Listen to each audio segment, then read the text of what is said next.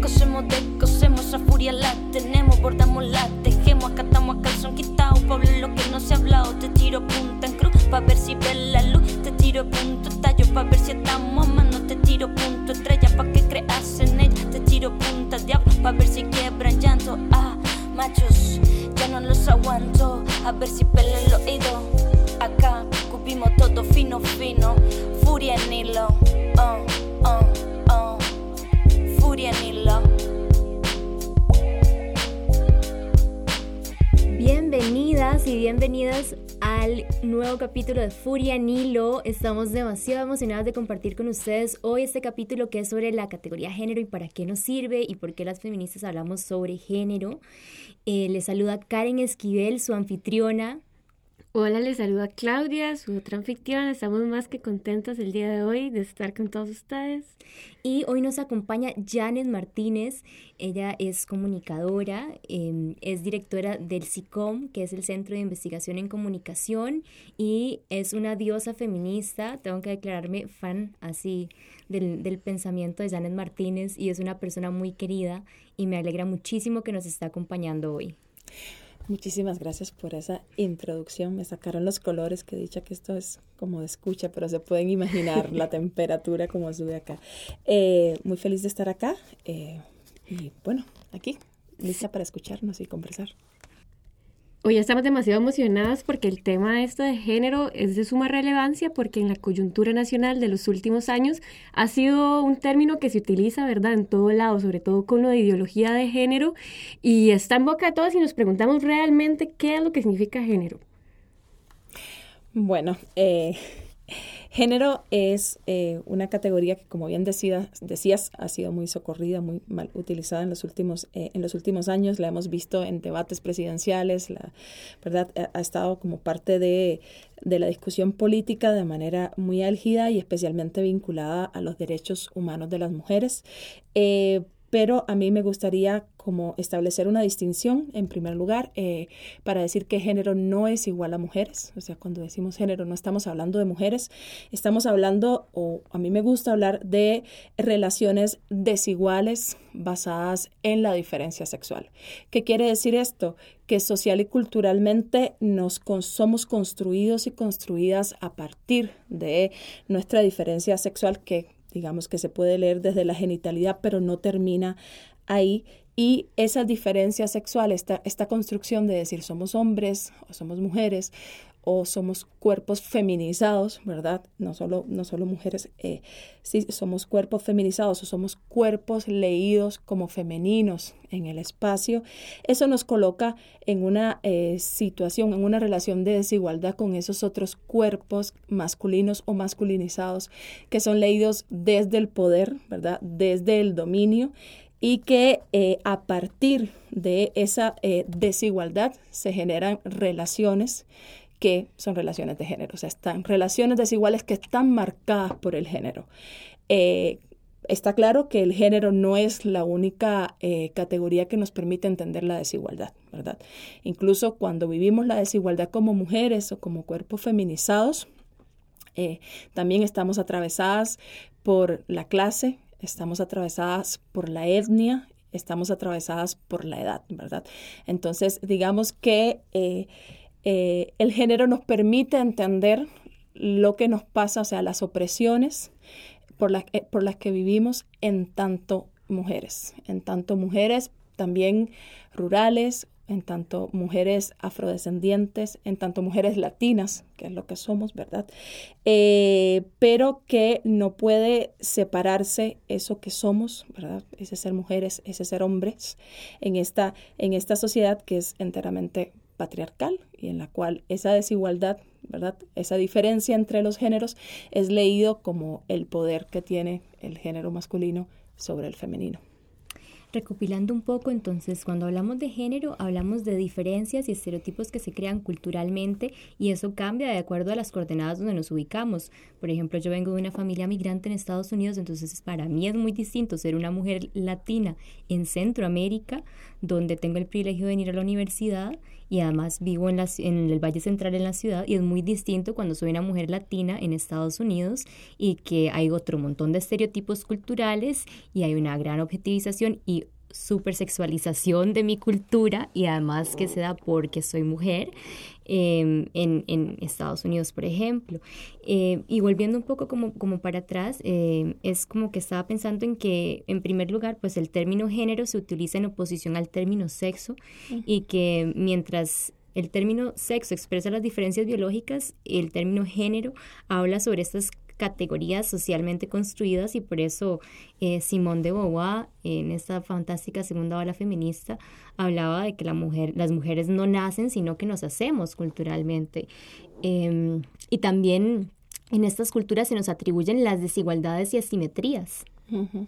Sí, es, eh, digamos que sí, hay em, bueno, una autora que a mí me gusta mucho que trabaja el tema de interseccionalidad que se llama Vivian May y eh, Vivian May habla de, estas dinámicas de opresión y privilegios que vivimos siendo mujeres, ¿verdad?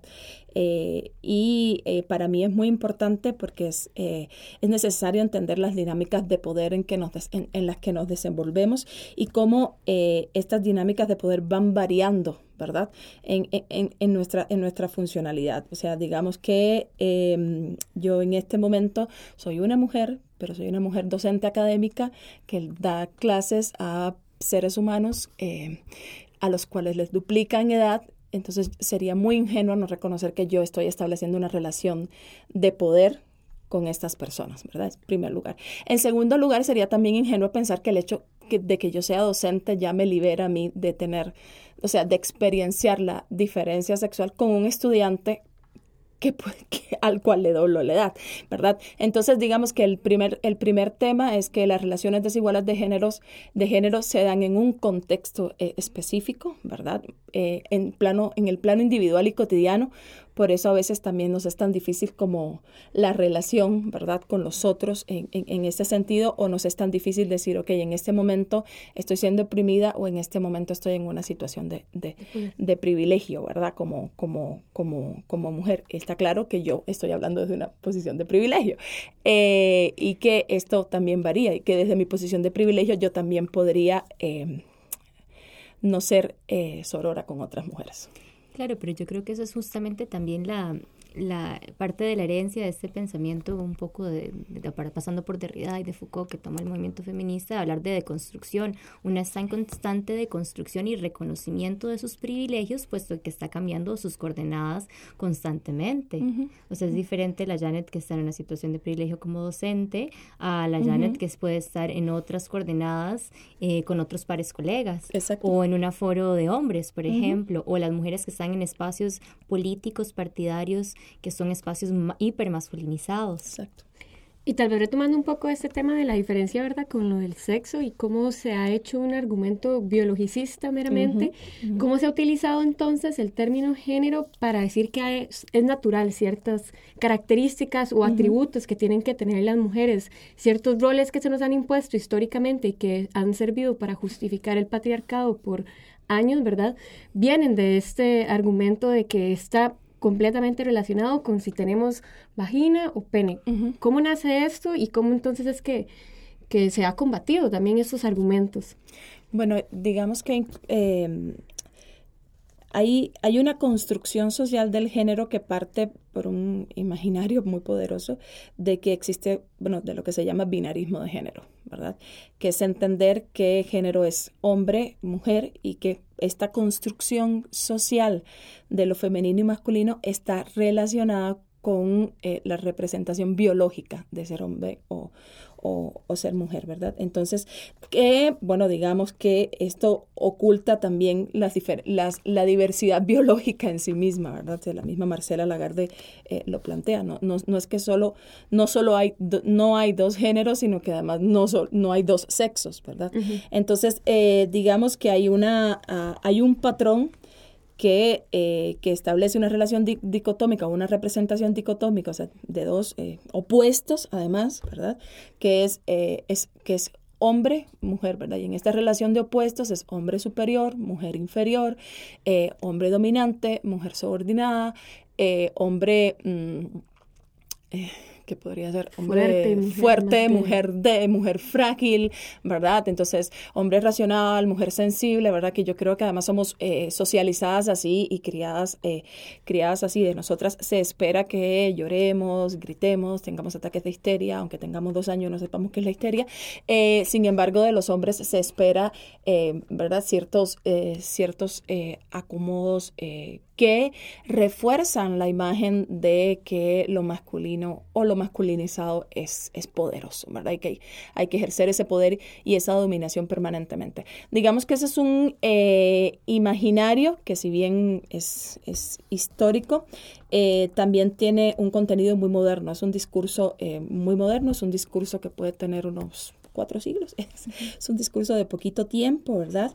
Que además tiene un impacto muy fuerte porque a la modernidad, la modernidad incluye una dicotomía eh, que no estaba antes, una noción que no estaba antes, que es la noción de lo público y lo privado. La Identificando, exactamente, identificando eh, cuando le, le colocas el contenido de género, identificando lo privado con lo doméstico, con la mujer, ¿verdad? Entonces, digamos que pues, hay una noción de lo, de lo público y lo privado que antecede la modernidad, pero para la modernidad es dicotómico y excluyente, ¿verdad? Y eso tiene un impacto muy fuerte en la, en la condición de género eh, de, las, de las mujeres como subordinadas en, en, el, en el, eh, o sea, en la reclusión al ámbito de lo privado. Aquí yo quiero señalar, y por eso es importante ver la dinámica de opresión y privilegio, que estamos hablando de una modernidad que piensa eh, la clase media. o lo que después viene siendo la clase media. Pero es, es una modernidad que está pensando un tipo un tipo de mujer y un tipo de familia, ¿verdad? La mujer de la clase obrera, la mujer rural, no está inscrita en este mundo de donde lo, donde lo privado es sinónimo de lo íntimo, lo doméstico y lo encerrado. Pero sí es una marca que nos, es algo que nos ha marcado. Bueno, sí, en definitiva coincidiendo mucho con lo que dice Janet, resonando esta construcción simbólica establece relaciones sociales de, de, poder y también de relacionarnos y es parte de un saber situado, robándonos ahí o recordando un poco a la, a la leyenda feminista de Haraway y que no podemos hablar eh, solo, o sea, que no, no corresponde solo en el abstracto, ¿verdad? Sino que son parte de una construcción histórica, como mencionaba Janet, y que es heredada a partir de la modernidad y de cómo se establece este proyecto de lo público y lo privado en el que se le atribuye eh, todo un carácter femenino y además de cuido y todo, hay por eso hay un montón de trabajos y labores feminizadas y hay una división sexual del trabajo que también eh, condena a la asimetría a las mujeres. Y me parece muy interesante pensarlo a partir del Código de Familia en el artículo 35 del Código de Familia, que a mí me encanta mencionar este artículo porque lo desprecio profundamente, porque establece, por ejemplo, que en el ámbito de lo público los hombres deben sufragar los gastos de la familia, ¿verdad? Hablando de este proyecto de familia que habla Janet. Em, entonces, ¿qué pasa con esto? Eso establece o naturaliza que las mujeres van a tener un salario secundario. ¿Qué pasa con los, lugares, los hogares monoparentales o homoparentales? Bueno, lesboparentales. ¿Verdad? Em, ¿Y qué pasa cuando se, se asume que esos salarios de las mujeres son secundarios? Se les establecen pisos pegajosos, pero además techos de cristal en su campo laboral, porque siempre van a estar subyugadas al salario de un hombre. ¿Y qué pasa cuando las mujeres quieren salir de situaciones de violencia también?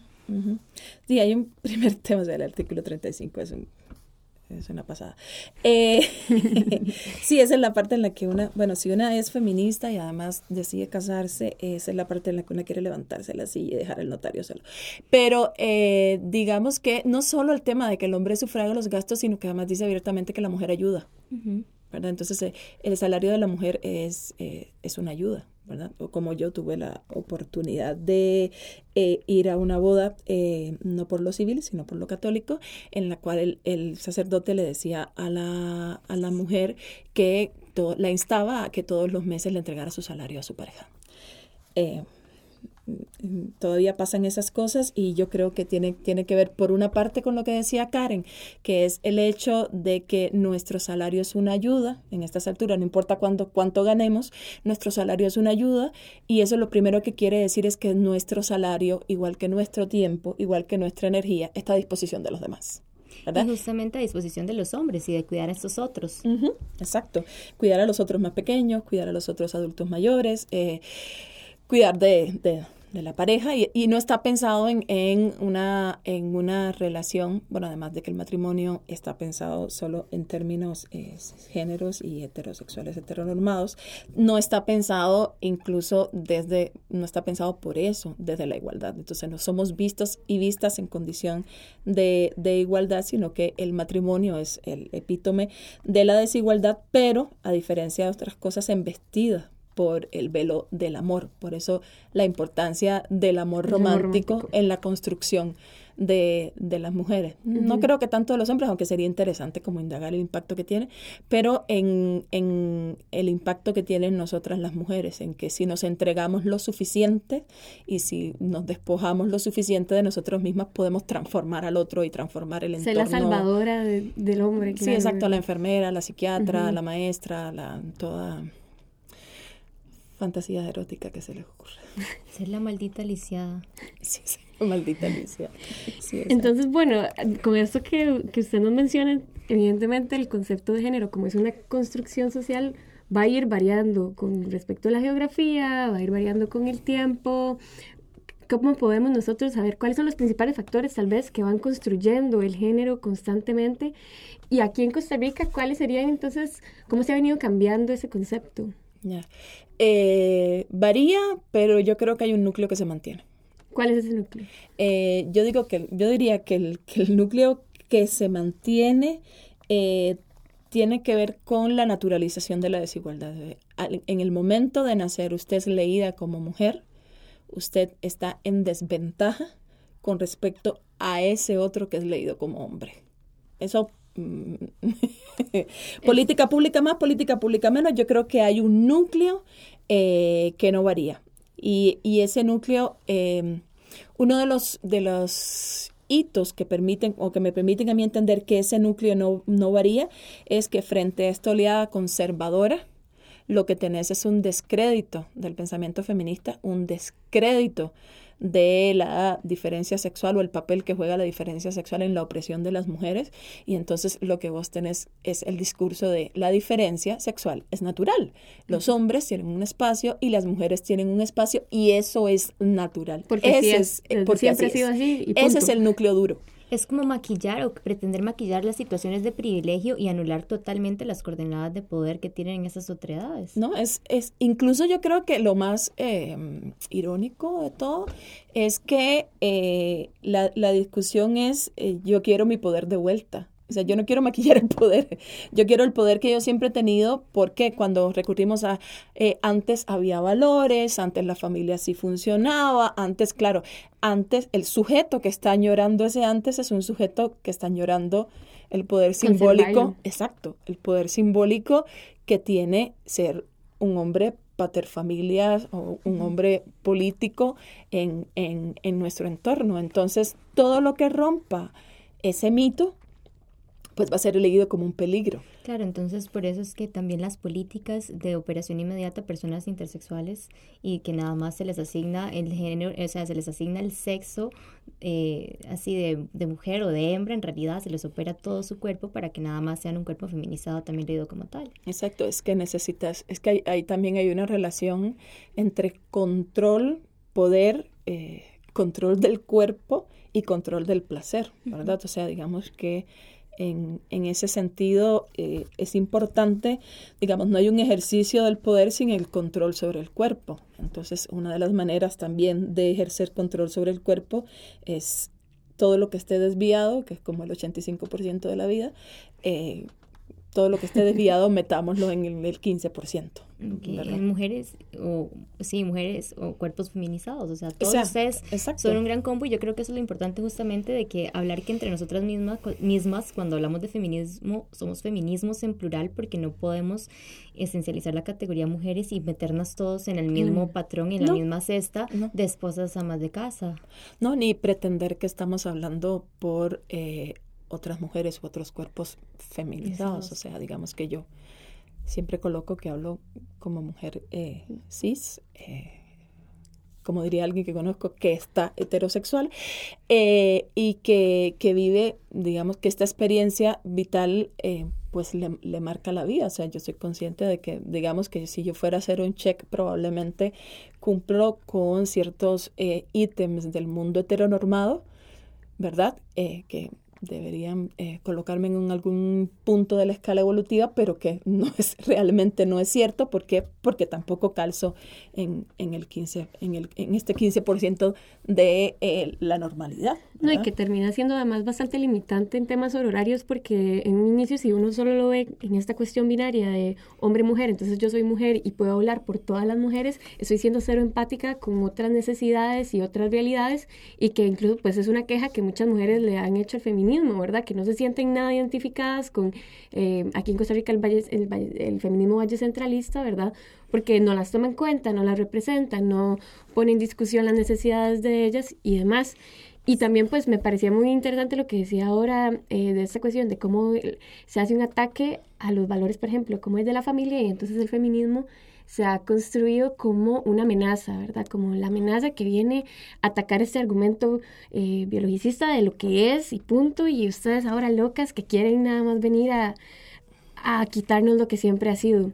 Y yo creo que esto justamente que apunta Clau es sumamente importante porque este discurso de la etiqueta de ideología de género es meter al, plural, al pluralismo que representa los feminismos y la lucha también epistémica que es frente a la modernidad y al capitalismo como si fuéramos un solo feminismo, como si fuéramos solo este feminismo europeo, que es muy fácil de importar, ¿verdad? Y que eh, viene desde un lugar académico de bastante privilegio, cuando en América Latina esta cuarta ola viene súper fuerte con el feminismo comunitario.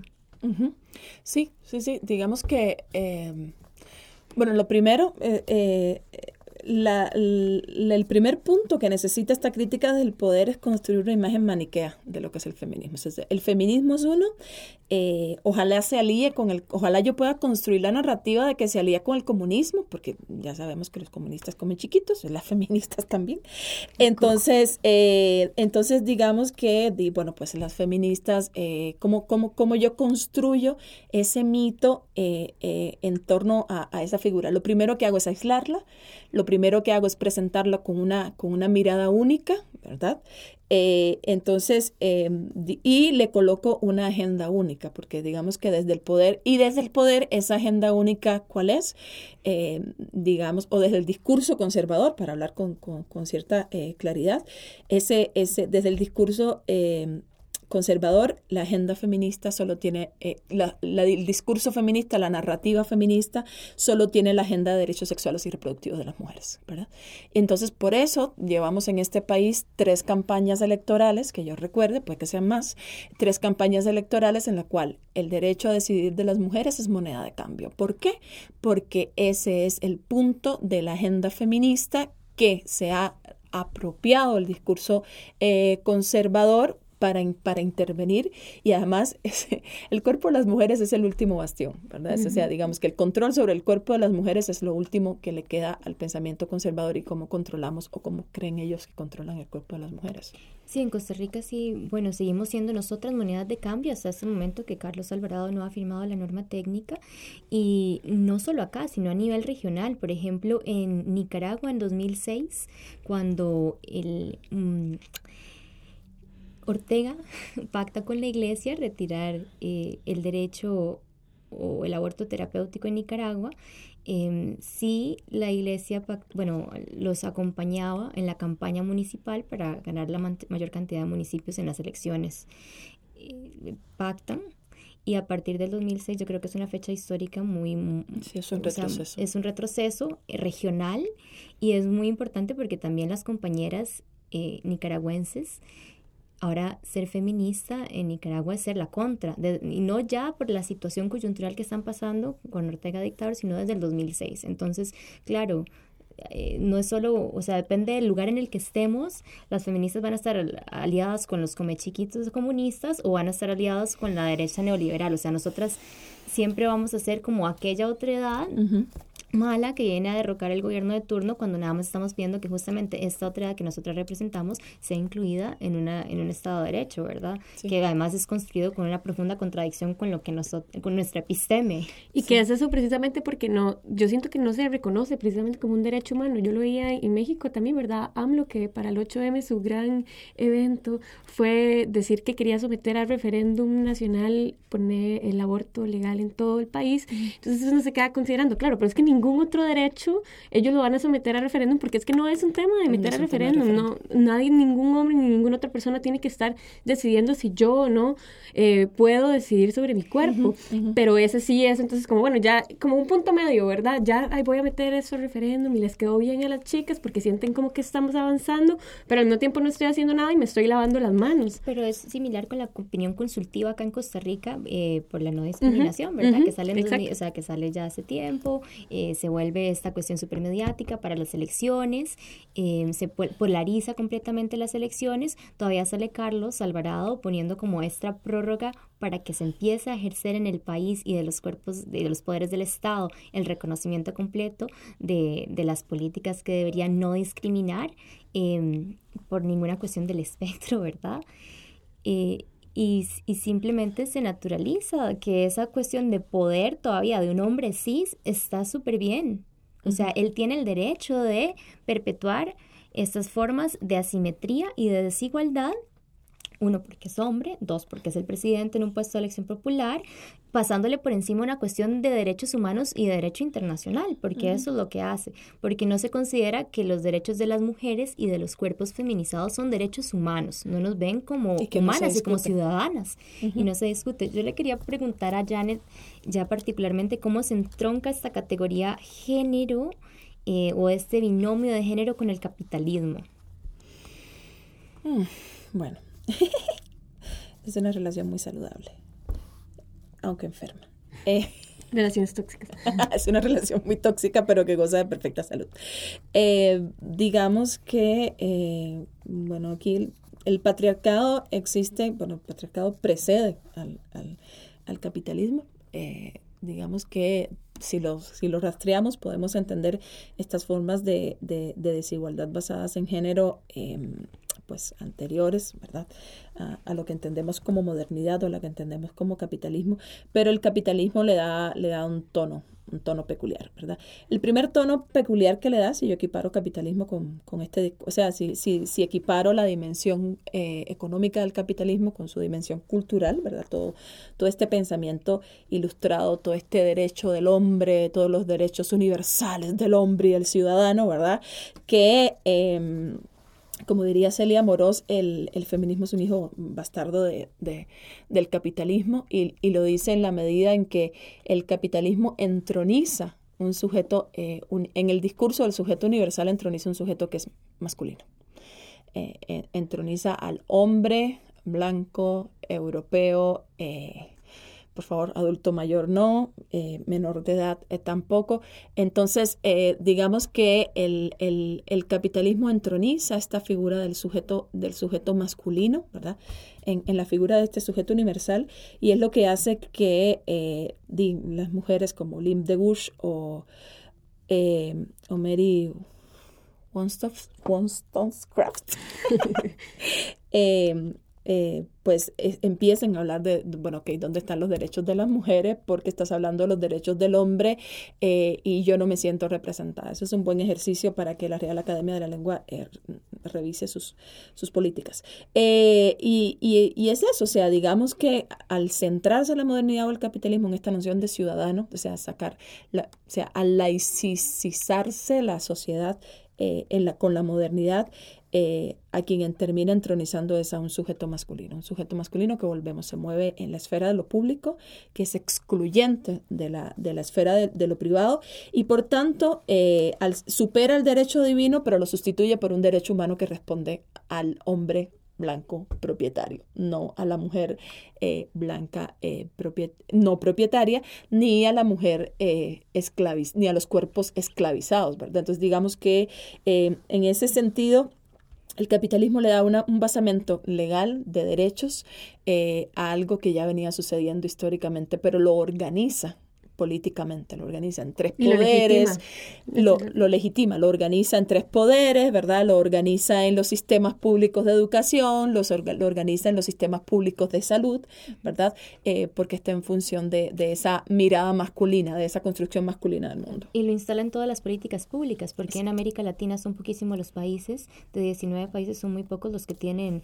Eh, licencias de paternidad y si existen licencias de paternidad, por ejemplo, hablando en este núcleo familiar, capitalista, en ese momento neoliberal, em, siguen siendo las mujeres que tienen que establecer el cuidado, digamos, si tienen políticas de, de, paternidad con un piso maternalista profundo, es decir, voy, te dejo en el hospital y te saco, o siempre están pensados en voy a acompañar a la madre, no soy un padre, por ejemplo, que me hago cargo, ¿verdad? Sino que ese no es mi rol y ustedes son mi propiedad y voy, anda, te, dejo pariendo y voy y te saco y después te dejo en la casa.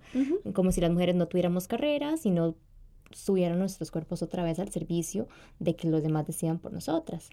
Em, devolviéndonos un poco, queríamos hacer un, un, pie de página eh, en este momento sobre, Janet, cuando nos referimos a los cis o cisgénero, ¿de qué estamos hablando? Estamos hablando de aquellas personas cuyo género, sexo y orientación sexual son leídos, ¿verdad? Como socialmente como coherentes. Eh, en, el, en el plano del sentido común, yo estoy diciendo que se esté bien. Eh, cuando eh, mi identidad sexual y mi orientación sexual están coincidiendo en, en lo que se espera que yo sea. Cuando yo soy leída como yo soy leída corporalmente o socialmente como una mujer y mi orientación sexual y mi display eh, ante el mundo responde a, ese a esa imagen de ser mujer, ¿verdad?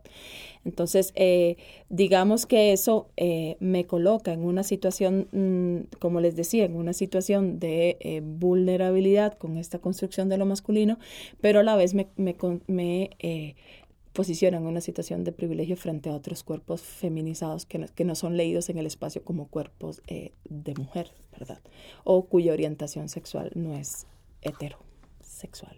Mm, yo trato de establecer la diferenciación entre heterosexual y heteronormada, porque tengo la ilusión de que nos podemos escapar de la heteronormatividad, eh, pero también soy consciente de que eh, la, la construcción social de la heterosexualidad eh, nos coloca como mujeres o nos permite leernos como mujeres desde un lugar de privilegio, como mujeres. bueno, y ahora que Janet está haciendo este comentario, tal vez hacer un pie de página también cuando hablamos de heteronorma y sobre la diosa máxima también que establece este concepto como súper importante también a partir de la, de la lucha por, la, por el no binarismo de género en la sociedad en la que vivimos. Sí, bueno, eh, lo heteronormativo tiene como, como dos implicaciones. Eh, es la, en primer lugar, es la naturalización, ¿verdad?, eh, de, la, de la diferencia sexual y la, la, la, diferencia, eh, los roles diferenciados y desiguales que, que, que, jugamos en el espacio. Ese es número uno. Y basado, pues, en el binarismo, en lo que hablábamos en el principio, en que eres hombre o eres mujer. Entonces, en, en la medida en esa medida eres una mujer subordinada y eres un hombre eh, dominador. Eh, digamos que eh, la vida sería no puedo decir una mala palabra. la, vida sería, la, vida sería una mierda, pero sería muy fácil de explicar. Pero digamos que... Blanco y negro y sí, sí, ni la vida es una mierda, ni es tan fácil de explicar. Entonces, como directora del psicoanalista.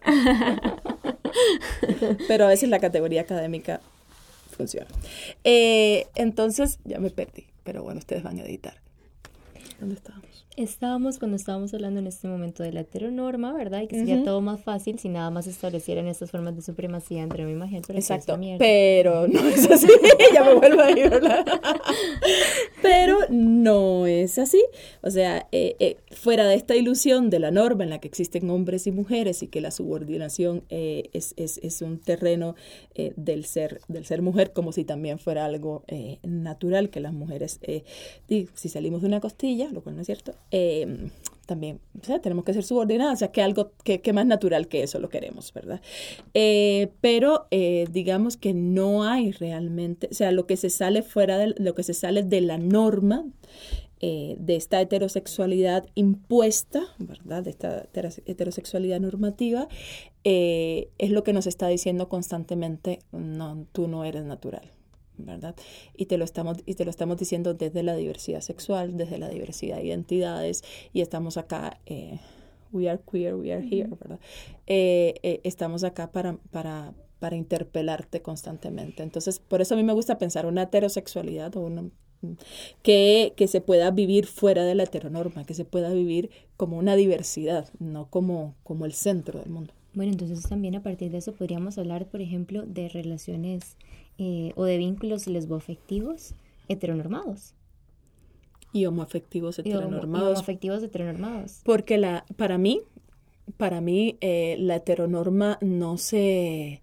O sea, si solo fuera un asunto de eres, eh, eres hombre cis, mujer cis, y entonces vivís en la heteronorma, y pues ya que se, que se jodan los heteros. Pero digamos que tampoco es tan sencillo porque la reproducción de los roles de género supera, eh, para mí, supera la, la, la, orientación sexual, incluso las identidades sexuales, ¿verdad? Cuando reproducimos el rol, cuando nos feminizamos, cuando nos masculinizamos, cuando somos leídos, incluso aunque nosotros no lo hagamos, cuando, cuando somos leídos como masculinizados en el espacio, como feminizadas en el espacio, o incluso como masculinizadas en el espacio, ¿verdad? Cuando se entiende que eh, yo respeto a Merkel porque Merkel se masculiniza, pero no respeto a Cristina Kirchner porque usa vestidos bonitos y rosa. Entonces, cuando yo estoy, yo, yo también, ¿verdad? Estoy, estoy eh, colocando roles o estoy asignando eh, simbolismos de género a mujeres y hombres en, en los, eh, en los espacios eh, sociales, ¿verdad? Entonces va mucho más allá de decir, eh, soy hetero, esto me cubre a mí, ¿verdad? Y creo que es muy importante también, a partir de que hablamos de la heteronorma, hablar también de los roles de violencia que estos establecen.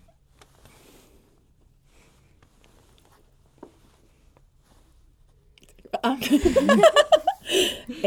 sí, Sí, exactamente. Digamos que eh, la, la, violencia, la violencia sobre los cuerpos, la violencia en el espacio eh, doméstico, por ejemplo, eh, si bien está muy marcada, es la, es la forma más gráfica de la diferencia sexual. y las mujeres la viven sistemáticamente más como cuerpos vulnerables. Digamos que como cuerpo feminizado también la, vivimos. Por eso a mí me gusta hablar de mujeres y cuerpos feminizados, porque yo puedo hablar de un niño que es leído como hombre en el espacio, pero que sufre violencia sexual o que sufre violencia eh, basada en una construcción feminizada de su cuerpo. Entonces los cuerpos infantiles son feminizados, los cuerpos de las niñas, los cuerpos de los, de los, de los, de los niños, los cuerpos de los adultos, las personas adultas mayores, ¿verdad? ¿Por qué? Porque es el cuerpo vulnerable que no se vale por sí mismo y que en la cadena de la, de la, de la violencia es vulnerabilizado pero también se le otorgan categorías eh, tradicionalmente femeninas en la medida en la que no sos autosostenible, no eres económicamente activo, no te puedes valer por ti solo, eres sentimental, no eres racional. Entonces, digamos que hay, eh, hay, una feminización del cuerpo del otro. Están o sea, digamos, cómo, cómo viven las mujeres, eh, las mujeres trans su cotidianidad cuando su cuerpo es leído en el espacio como un cuerpo de mujer. ¿Verdad? Y yo creo, yo, mm, hay muchas mujeres trans que lo, que lo han dicho, yo no debería decirlo por ellas, pero yo creo que nos han compartido la experiencia lo suficiente como para entender. Una persona que transiciona te dice, cuando yo transicioné hacia una mujer trans, yo entendí lo que es ser acosada en el espacio público. O cuando un hombre trans te dice, yo era acosada en el espacio público y en este momento paso desapercibido, paso como un hombre más. El espacio es mío, yo no estoy ocupando el espacio del otro. Entonces, eh, por eso para mí también es como muy importante hablar de la, de la feminización de los otros cuerpos y cómo esa feminización eh, opera en el imaginario y en la vida cotidiana de la gente. Bueno, Janis, muchísimas gracias de verdad. Estos conceptos que nos explicó creo que son demasiado importantes de entenderlos y que ah, realmente no, no solemos detenernos a pensar qué es lo que significan y todo lo que hay detrás, porque lo que hay es toda una historia de lucha y de opresión hacia las mujeres y, un poquito lo que hablamos hoy eh, nos ha ayudado a recuperar eh, esa historia y la importancia entonces de hacer esa diferenciación. Sí, Muchísimas gracias. Janet por hacer también estos conceptos mucho más accesibles y esperamos que todas las personas que nos están escuchando cuando les hablen de ideología de género digan, levanten el dedito y digan, no, no, no, señor, hablemos de género porque es toda una categoría que establece vínculos de desigualdad con las mujeres y con los cuerpos feminizados y que esto también nos empodere chicas para no, no establecer o, o reproducir también vínculos y relaciones de poder. Eh, y no permitir que también se nos naturalicen a nosotras. Sí. sí, hay, y bueno, quizás pensar que si hay una ideología es la que nos hace creer que la diferencia es natural. Es más, la única ideología es la heteronorma. Exacto. Exacto. Bueno, muchísimas gracias por acompañarnos en este capítulo de Furia Nilo. Eh, a todas y todes, nos vemos en el próximo capítulo. Un abrazo grande, furiosas. Cosemos de, cosemos a furia la tenemos, bordamos la acatamos a calzón quitado, Pablo lo que no se ha hablado, te tiro punta en cruz, pa' ver si ve la luz, te tiro punto tallo, pa' ver si estamos a mano, te tiro punto estrella, pa' que creas en ella, te tiro punta diablo, pa' ver si quiebran llanto, ah, machos, ya no los aguanto, a ver si pele